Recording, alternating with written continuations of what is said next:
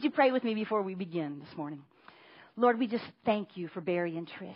We thank you uh, for all they have deposited and given to us personally, individually, and as this church.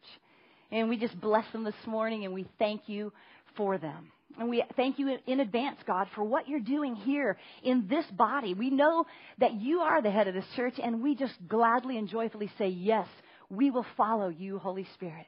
Thank you in advance. We ask for your wisdom, your discernment as we take next steps and next hires. And we thank you that you have never left us and that you are actually going to build something incredibly special right here. And we thank you you're in the process of doing it. And we just say yes and amen to your plans.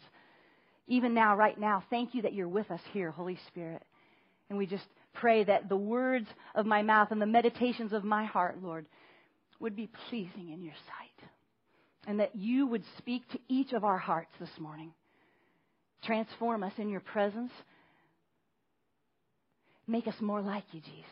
In your name we pray. Amen. Okay, family, it is true that you and I were not meant to do life alone. You and I were meant to do life together. I'm going to say it again. You and I, no matter who you are in this room, were designed by the God who is in fellowship at all times with the Father, Son, and Holy Spirit. We were designed by that loving Father to not do life alone, by ourselves. We were designed to do life together. And don't just take my word for it. Let's go back to the very beginning of creation when God made the heavens and the earth and he said, it is. And he made the day and the night and the stars and he said, it is. And he went through all seven days and he said, it is really good when he made Adam. And then he said, wait, it's not good. What? Let's take a look at it. For man to be alone. So you see, from the very beginning, God knew that we would need each other. In fact, He designed it so that we would. And learn the joy of doing life together, of being interdependent on each other, of not only being in constant fellowship with Him, but in fellowship with one another. Because it's His commandment to us, as Jesus reiterated, is to love one another. By very nature of the statement, there has to be a one another. There has to be another. Are you with me? In order for us to live the life that Jesus calls us to, to lay down our lives for one another, I gotta have another. And we will not know the fullness of life on this planet until we are in relationship with each other, doing life together. Now I know that most of you uh, believe that out there, and some of some of you that's like not new news. But for some of us, we just kind of maybe need a reminder this morning. We were set up beautifully last week when Marvin gave his message on all three prayer and mission and community. And that's what we're talking about this morning this cultivating of community. And that looks like a lot of different things. It can look like you having a couple friends over for pizza and you're cultivating community that way. Um, it looks like being involved in anything in this church and you're working together. Today, when you go serve or pray on the canal, you can cultivate community, right? But for today's purposes, I'm really going to focus on one of the models that Jesus set up and then that the early church set up as a model for church life called the small group. So I'm really going to focus this morning on what it means and, and the importance of us doing life together in smaller groups of community. If you think about it, that early church, the church met in the different homes, didn't it? And that's where we're going to go this morning in Acts chapter 2. So let's just look at it right away this morning. And we're going to, we're going to see where that day that on Pentecost, remember the Holy Spirit was poured out and all of a sudden the Jesus who had been with them was now in them. And they began to speak the wonders of God in all these different languages and people came running to say, what's going on? And then Peter delivers this beautiful message that this is Jesus. This is that one that God has made both Lord and Messiah who has now poured out his very spirit. And what you see and hear is his life within us now being expressed and telling the wonders of God in all these different languages, remember? Think about if you were one of those people listening going, wait a minute, this is the, you're talking about the Jesus that we all just shouted in the streets. Crucify him. Crucify, that, we were a part of that. Is, and can't you just think what they're thinking? Like, I think they would have thought, is it, is it too late for us?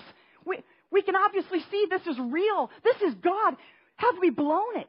And Peter stands up in front of them and says, No, no, no. Men of Jerusalem, you may all have a piece and a part if you would repent, turn from your way of living and the way of your thinking, and re- believe and receive this one Jesus. And you too can receive the gift of the Holy Spirit, God in you, making you new, giving you life that will never end. And so, you know what happened then? 3,000 of them signed up that day. And here's what it says. That day, about 3,000 took him, that's Peter, at his word. They were baptized and were signed up.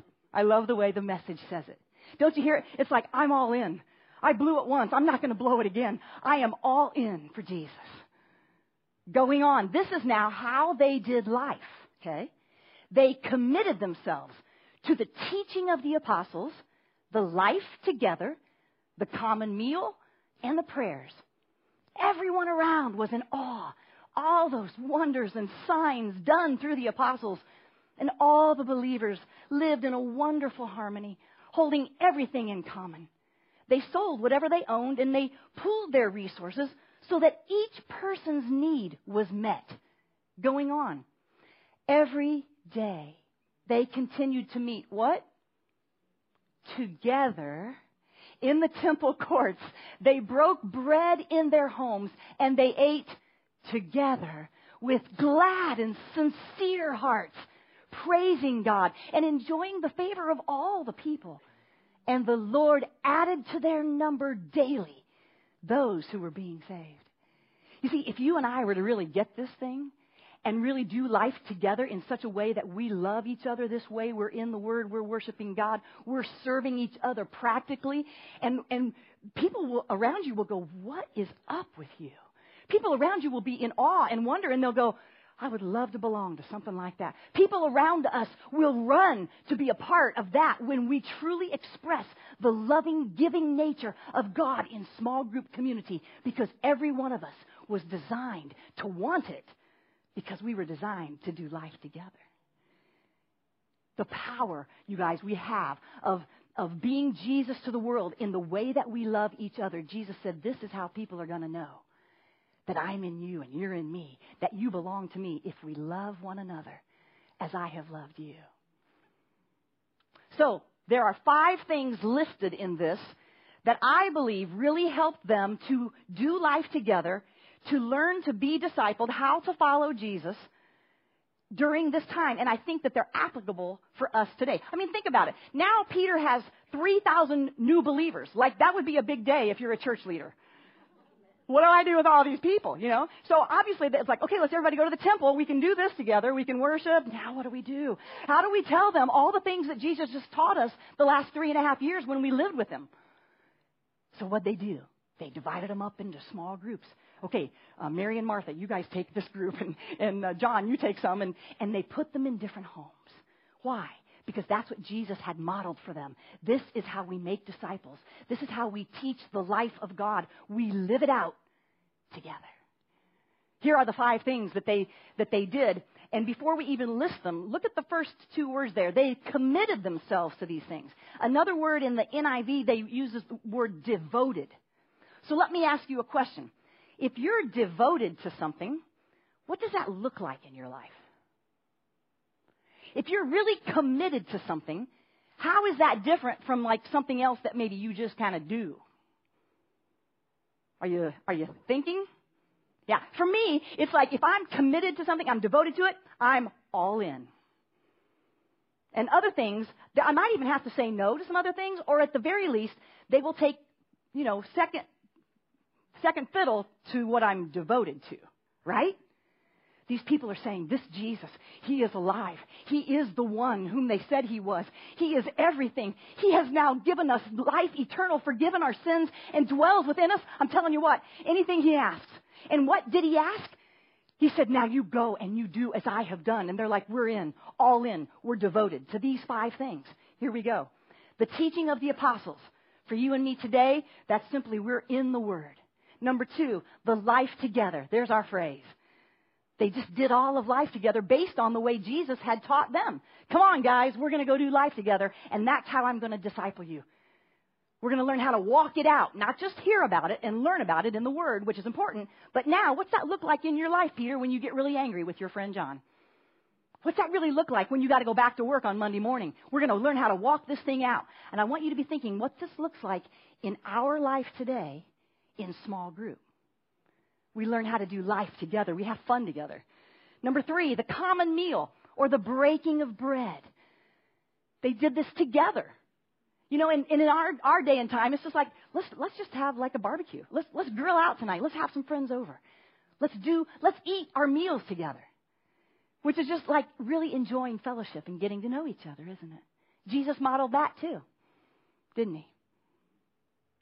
And I think that every time they got together and they saw that phrase, in the NIV it says the breaking of bread. I think that every time they did that, how could they not, those disciples, think about one night? How could they not, for the rest of their lives, every time they broke bread, just stop and shake their heads? Oh, yeah. We remember. You told us every time we did this to remember what you have done for us. Oh yeah. Every time I we break the bread, Jesus, I'll never forget it. You you let your body be broken for us so that we could be whole. You you you poured out your life, your your blood shed for us as we drink this wine. We remember. Because of what you did, my sins are forgiven and I am set free. I just I just think that that's probably part of it. I know there's the sacrament that we do in church and all that, but I just think maybe Jesus knew we'd need to remember. And, and what if part of our small group coming together and eating our meals together and sharing fellowship is just to stop and go, we remember. You're right here with us. We remember what you've done. And aren't we creatures of forgetfulness? At least I am, and Jesus knew. I mean, look at the Old Testament. God set up reminder after reminder after reminder because then the Israelites forgot, right? That's me. Then Lori forgot. The next day, Lori forgot. I mean, I'm the same way. Right? And so he, we, I need things in my life that remind me. What if we began to really, every time we break bread, meaning back then, you have a meal, we remember and we help each other do it in community together. Number four, they devoted themselves, committed to prayer, praying for each other and for, I'm sure, their church leaders, and I'm sure for the nation. And as the persecution of the church began, I'm sure their prayers changed. And I prayed, I think they prayed, Lord, your, your name be honored today. Your kingdom, may it come here, and your will be done right here in this situation as it is in heaven. They, they prayed together. And it occurred to me this week, the Holy Spirit just reminded me, Lori, don't you think it's amazing that Father trusts his people enough that he waits to do certain things on the earth until they ask him. I mean, sometimes you and I go like, yeah, we should really pray about that. And then we, I mean, you know, it's like, but do we really realize what we're doing? That he has entrusted with us the power and the authority to call forth that which his heart wants to do and to make it actually happen on earth. And isn't it amazing that he values us and and wants to co-labor with us so much that he really sometimes holds his hand. He waits to do that which he wants to do on the earth until his people decree it to be so. When he said that to me this week, I was like, I'm sorry, I forgot how powerful prayer was. I forgot. I forgot that it really matters. I, I really did. I mean, that's, wow. The Bible says that the heavens are the earth, but the earth, excuse me, the heavens are the Lord's, but the earth he has given to man because he told us in the garden, now I want you to rule and reign and subdue.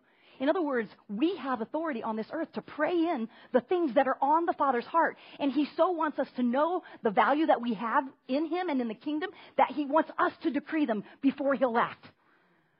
How many things in this world are happening because the people of God are praying them in? And how many things could be happening if we were to press in and ask Him for it and say, Your kingdom come, your will be done in this marriage as it is in heaven, in this body as it is in heaven, in my workplace as it is in heaven. The prayers of a righteous person are powerful and effective in Jesus. Wow. Thanks for the reminder. I needed it. And the last thing they devoted themselves to when they came together and met in these homes was just practical help and service.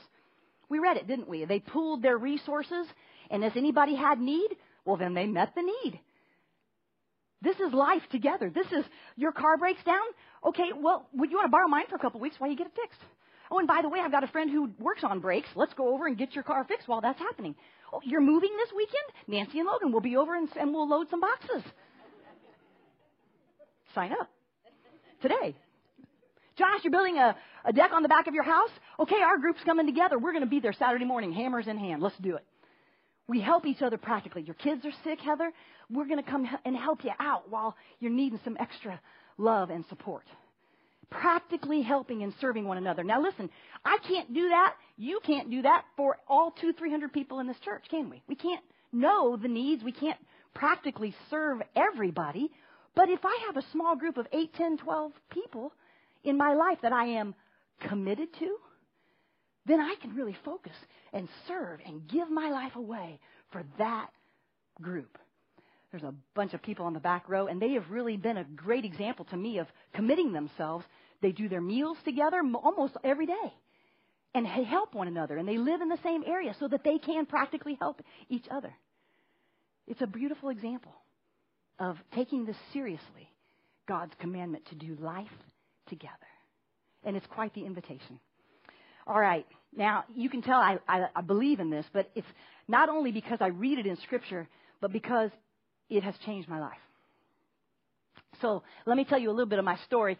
The day after I graduated from high school, that was a few years ago. The day after I graduated from high school, my parents and I loaded up our van and we took all my stuff and we drove to Sandusky, Ohio, where I was about to begin my dream job. I was like so excited because my best friend Lori and I had been in every musical choir thing available all through our growing up years. Swing choir and show choir and mixed choir. And Steve and I were actually in youth choir at our church. And my mom was a singer on radio and television. My grandparents were worship leaders and choir directors and organists. And music was a big part of my life. So my best friend and I said, wouldn't it be cool if this summer we could be in those live shows and uh, like Kings Island and, and Six Flags and Cedar Point. So we went around and we auditioned, you know, thinking, isn't this hilarious? We're trying out for this. I get a phone call. Hi, would you like to come and play piano and sing and dance in our country show at Cedar Point? I'm like, oh, so I like landed my dream job. I'm like, this is amazing. I'm 18 years old, so wet behind the ears. They drive me up to Sandusky, Ohio. We put all my stuff in our little room, which my, I didn't have a roommate. She wasn't to come till three more weeks. And then we hug each other, we kiss each other, and I realized, you know, I've really never been away from you ever. Ever before. Like, you need to know about my family. We're very close. I didn't do summer camp. I didn't even do church camp. I, I, I just camped at home. I, I never left. So this all of a sudden dawned on me as the band pulled away. And my mom is hanging out the window crying, and I'm crying, and I'm, what am I, what have I done? And there they go. And I was just like, Was just alone uh, for the first time in my 18 years of living, completely, utterly by myself. Whew, see, it still affects me because it, it was a moment. And I realized, oh, I don't know anybody here. I don't know anybody I've coming to work with. I'm just supposed to report to work the next morning. I, I don't know a single soul. I've never even been to Cedar Point. I've been to Kings Island because we live closer. So I start walking around. Roller coasters everywhere. You get used to living with that. I'm like, this is my new home. Seriously, we, it was right outside my window. And I'm surrounded by 40,000 people that came to visit every day. But I'd never felt so alone. Because I'd always been surrounded by family and tons of friends and activities. And here I was. I was like, oh, what do I do? And I remember the only thing I knew my parents had taught me to do, and that is to press into Jesus and find him. And so I opened up the, I went back to my room literally that night. I'll never forget the night. ooh, it still washes over me. I opened up the Word of God and I said, uh, Jesus, I really need you right now. And I read the promises. I will never leave you nor forsake you. I am with you always. Lord, be strong and courageous. Be of good cheer because I am with you. I'm like, okay, I really, I really need you right now. And then I put on every Amy Grant song that I owned and all my Michael W. Smith. Probably in cassette form. I can't even remember. and I worshiped, you know, and I was just like, oh, ah, and I just pressed in. Slowly but surely, he just began to bring me his peace. And I really began to find out that truly, when Jesus is all you have, I learned for myself that Jesus was all I needed.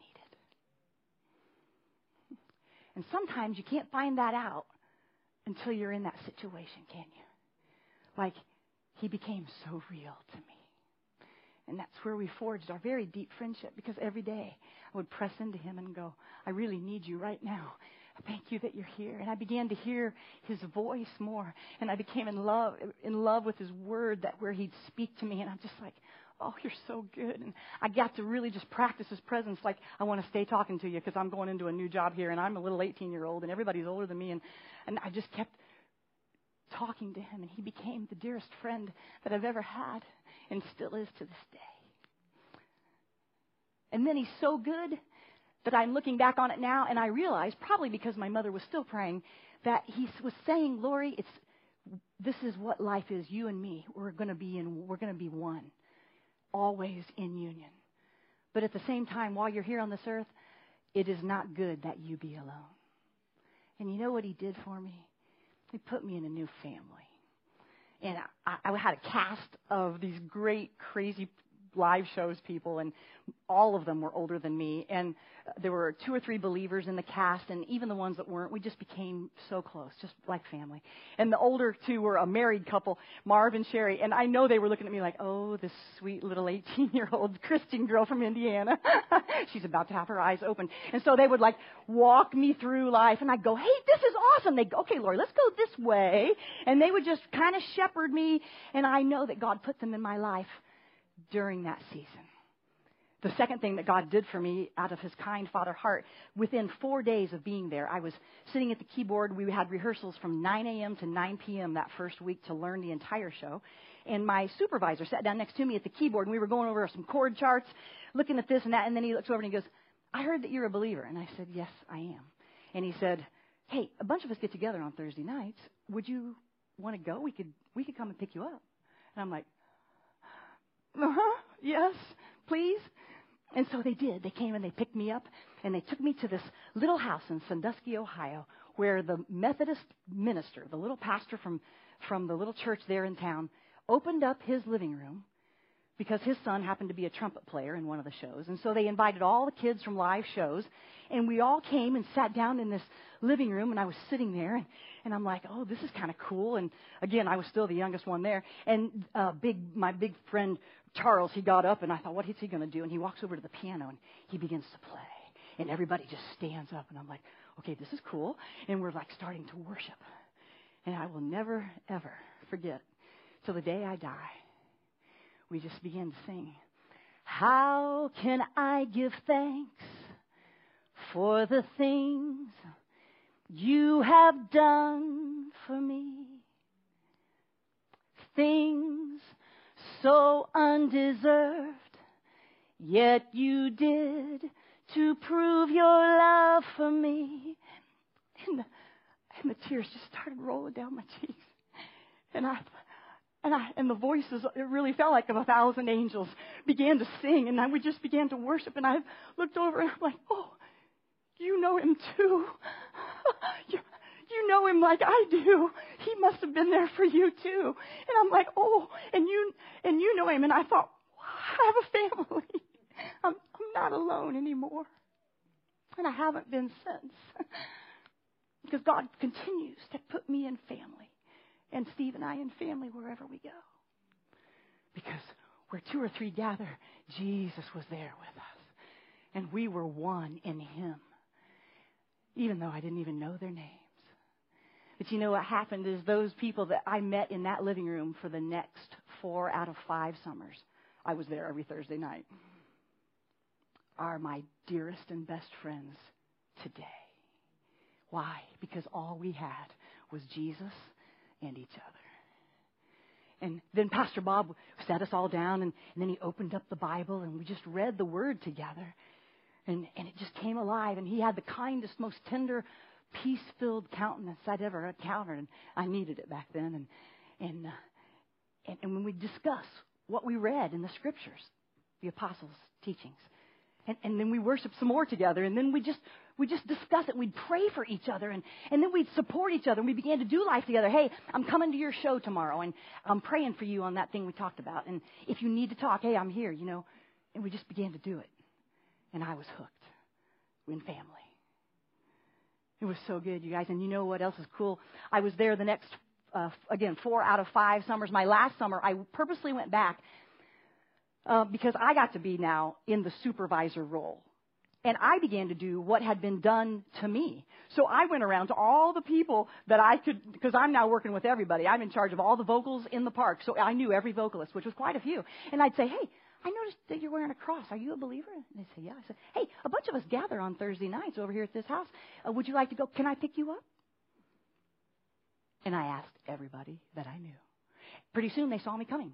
And one of the, one of my friends who was a who was an electric guitar player in one of the Red Garter shows, he says, "I know what you're going to ask me." And I said, "What?" He goes, "I know you're one of those God freaks." And I'm like, "Okay, well, just tell me what you believe." So he tells me, he says, "I don't buy any of that stuff." I'm like, "All right, tell me why." So we just began to have conversation, and I just left him alone. And then the next day, I came to his show again, and because that was part of my job was to keep supervising the shows. And I said, "So tell me more." And so he would tell me more. And then I just left him alone. And then I would come back a couple of weeks later and we would talk again. And I said, you know, I, this is amazing. I said, I really do enjoy talking to you about this. This is fantastic. I said, a bunch of us gather t- together on Thursday nights in case you want to like do this with a bigger group of people because like I'll come and pick you up.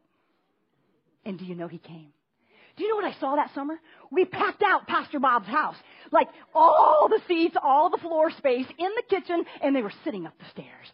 It was the, it was, literally was one of the joyous moments of my life when I saw my friend Michonne and my, my friend Brett, and we were just worshiping God together. And some of the people were like, "What is happening in this room?" And we felt the power of Jesus and the unity of the Spirit, and people knew that they belonged because they were loved for who they are, whether they believed or they didn't believe. And then I saw people's lives get changed, and they would say, "I, I want to know this one that you, makes you all crazy. I want to know this love. I want to know what this is about." And I saw people give their lives to Jesus. My friend Melissa, she had just finished her sophomore year, maybe her freshman year at Ohio State. She was a vocal major. She was really, really talented. And she came to Cedar Point that year, and she started coming to our group, and we became the dearest of friends. And she was in my show, and, and we were like, you know, just having fun. And all of a sudden, she's like, I want this. I want this. And she was, boom, all in for Jesus. She gave her entire life to him to the point that it changed the trajectory of her life. She says, I don't want to go back to Ohio State. I re- that's not really my passion anymore. So the very, that very fall, like she changed her plans in August and she went to Christ for the Nations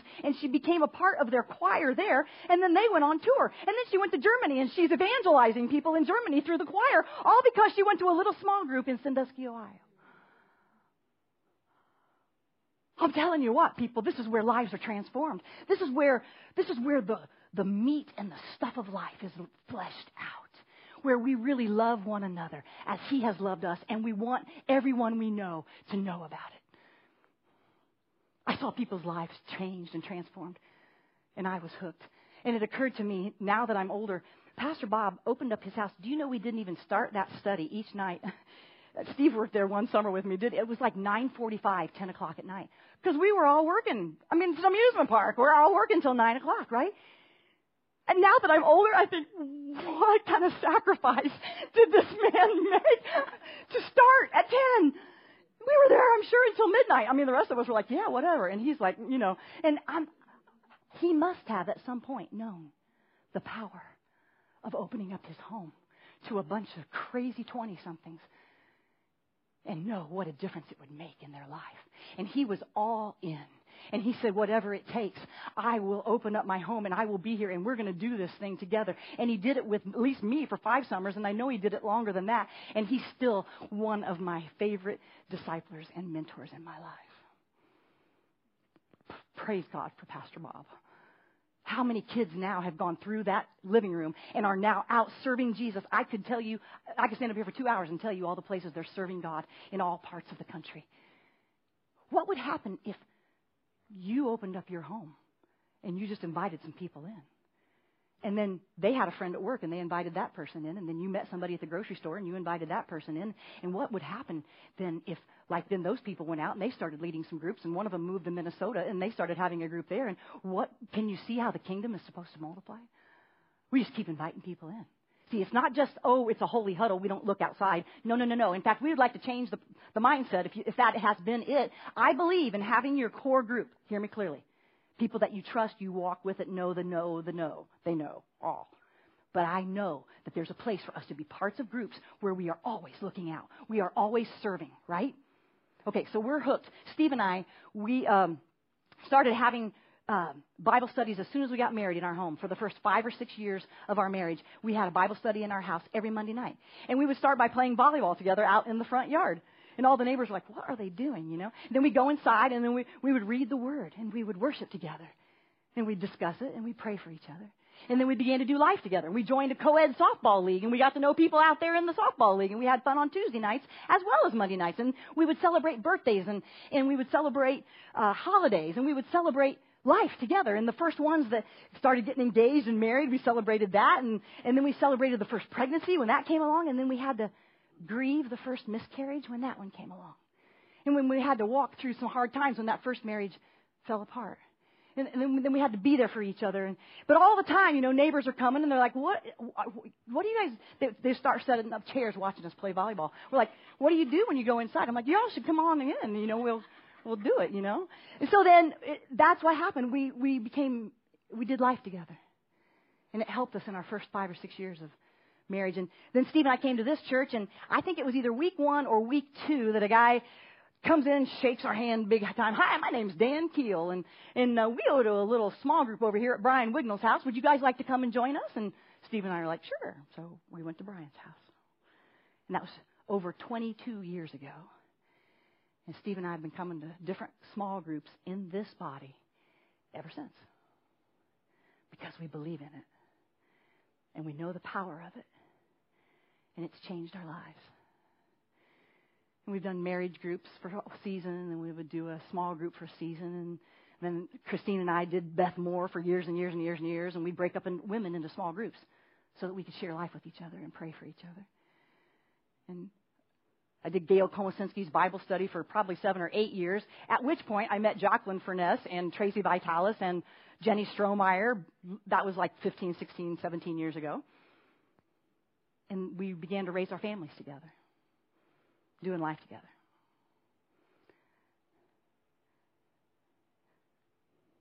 Now, you would think, with all that good news, that everybody would want to be in a small group, right? it occurred to me as I was reading in Hebrews this week that even in that early church, when they had the favor of all the people, something happened. Because everything was going really well. And I think probably it had to do a little bit with the persecution that began against the church because then all of a sudden, if you were a believer, you might be arrested. And if you started ga- kept gathering with those groups, you could even be separated from your family, maybe even killed, right? So all of a sudden, I begin reading in Hebrews chapter 10, and this is what it says.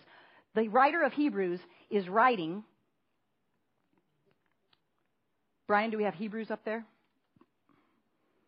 Hebrews chapter 10 says this He's writing to the believers and he says, Let us hold unswervingly to the hope that we profess, for he who promised is faithful. Okay, he's telling them to hold on, which tells me there was something happening in which they wanted to let go. They wanted to give up. Do you hear the language here? He's encouraging them, don't give up. And let us consider how we may spur one another on to love and good deeds, not giving up meeting together as some are in the habit of doing, but encouraging one another all the more as you see the day approaching. Do you hear what he's saying? He goes, guys, I know it's getting tough out there, but let's not stop getting together now. Are you kidding me? We need each other more now than ever. Let the chips fall where they may. We've got to stick together in this. We've got to keep encouraging one another and remind each other that we're all in. Remind each other of the Jesus that we signed up for because it's all for Him and about Him, and He's the one that keeps us together no matter what else happens. Let's not stop meeting together now. And I believe it's a prophetic word even to this body and the church at large today. Look and see all the things that are going out there on in the world. We got violence in the nations. We got violence in our streets. Let us not stop meeting together as we see these things happening. We need each other even more. And I look out there in the culture and nobody even remembers what the apostles' teaching is. Hardly. Are you all my friends on Facebook? They're like, well, that was those were good readings. Those are good for history. But nobody actually believes them anymore. So all the more, I got to be with my my peeps in my family that we do life together, that we open it up and we go, okay, this is who my God is. This is who I am in Him. This is who He's created me to be. And all of a sudden, I have answers for those who are seeking and searching, those who want to belong, they just don't know where, those who want to know who they are, but I want to tell them God wants it more than you do. And I want to be the one to say, I love you. I love who you are. Let's have some more conversation. We talk about this over here on Thursday nights at my house. Can I pick you up? Because I got to be ready to be in the culture. I got to be ready. I got to have my peeps that remind me, strengthening one another to love and good deeds. We got to engage the culture. Right now, one of my favorite small groups is a group of young moms that I meet with every week. And they have kids from zero up to second grade. And they're now starting to say to me, Lori, my child came home this week with this question. This is a brand new one in the culture for me. I don't even know how to answer him because I really want him to love his friends. I mean, aren't we in this place, people? I want to be in the culture. I want to engage. I want to have relationship and, and show love. But how do I do it and still know the apostles' teaching? How do I know the words of Jesus and the truth of who my God is and who I am? And so here's my thing. To them, I'm like, all right, I'm all in. I'm going to commit myself to helping you learn how to raise your kids in this culture. And we're going to tell them who they are from a very young age. And we're going to remind them every day who their papa is and how great he is and how much he loves them. And how they, we can remind them that you are an amazing man of God. You're a beautiful young woman in the, in the kingdom. And that's who you are, and God has good plans for you. And you're going to come across some friends out there, and they're not always going to understand because maybe nobody ever told them that. So guess what? You can be the one who loves them. Invite them over for cookies after school. We're going to tell them who their good father is, and we're going to keep loving them until they come out of that confusion, and they also know who they are in the kingdom and how much their God loves them. But we got to be committed, all in. I got to know what God's word says. And people, we got to help raise this next generation to not forget the apostles' teaching, who we are in Him, and the goodness of our Father who made every one of us to be His children. Wanting none to be out there isolated, but all to be doing life together in His family. All right. Let me give you just a couple statistics as we close. And um, one of my favorite churches is the Antioch Church, and they did a survey of uh, people who were committed to small group three to four times a month. So very consistently, okay? They go to small group. And here's what they found. Those who attend a small group three to four times a month, 94% of them said they have healthy marriages. Wow. 93% spent consistent time with God and His Word. 92% felt competent to lead their families. And 96 felt equipped to handle life's challenges. That's pretty cool, isn't it? Then they did another survey of people who go to small group half that amount of time. So maybe like one to two times a week, or excuse me, a month. And they found that on the average, about 70% have healthy marriages. About 70% spent time consistently with God, and about 70% felt confident to lead their families or equipped to handle life's challenges. And the last group that they surveyed, they found this of those who do not attend any small group at all, 0 to 25% had healthy marriages. 0 to 25% spent time consistently with God and His Word. 0 to 25% felt confident to lead their families or equipped to handle life's challenges. You guys, these stats don't lie, do they? They just reveal what is true. We need each other. We were not designed to do life alone. We were designed to do life together. There was one more survey that I thought was very interesting. I don't have it up here, but they surveyed two, over 200 pastors, all of which had fallen into some kind of immorality and had to step back out of the pastorate for a while. And they found two things to be common in every one of these pastors that they surveyed. Of those 200 plus, every single one of them said that they had stopped having consistent time with God and His Word. And the second one you can probably guess every single one of those 200 pastors that fell had stopped having any kind of small group connection, fellowship with anyone else. nobody knew what they were going through. And there are some of us in this room today, and you're sitting there thinking, there are things in my life that nobody knows. And listen, this is not uh, a scary thing. This is like God wants you to share your life with somebody else. Because you think people are going to be shocked and amazed. In reality, they're going to go, oh, yeah, I dealt with that a couple years ago. And you're going to think, nobody's ever done this. And somebody will say, oh, yeah, I've been there. You're welcome here. You're welcome. We, we just want you to come because I needed somebody when I was going through that, and I'll bet you do too. So if there's something like that in your life today, people, that does not keep you from being in a small group. In fact, small groups are for those who know they need it. They know they don't have their life together, and we know that we need each other. So, in closing, we are kicking off a whole new batch of small groups this fall. And Steve and I have this goal, this real desire. Wouldn't it be great if everybody in our church was in a small group? What kind of unity could we know? What kind of ways could God begin to use us as a body? If we were united, we served each other, we served the community around us, and we invited people in every week. We could change Castleton.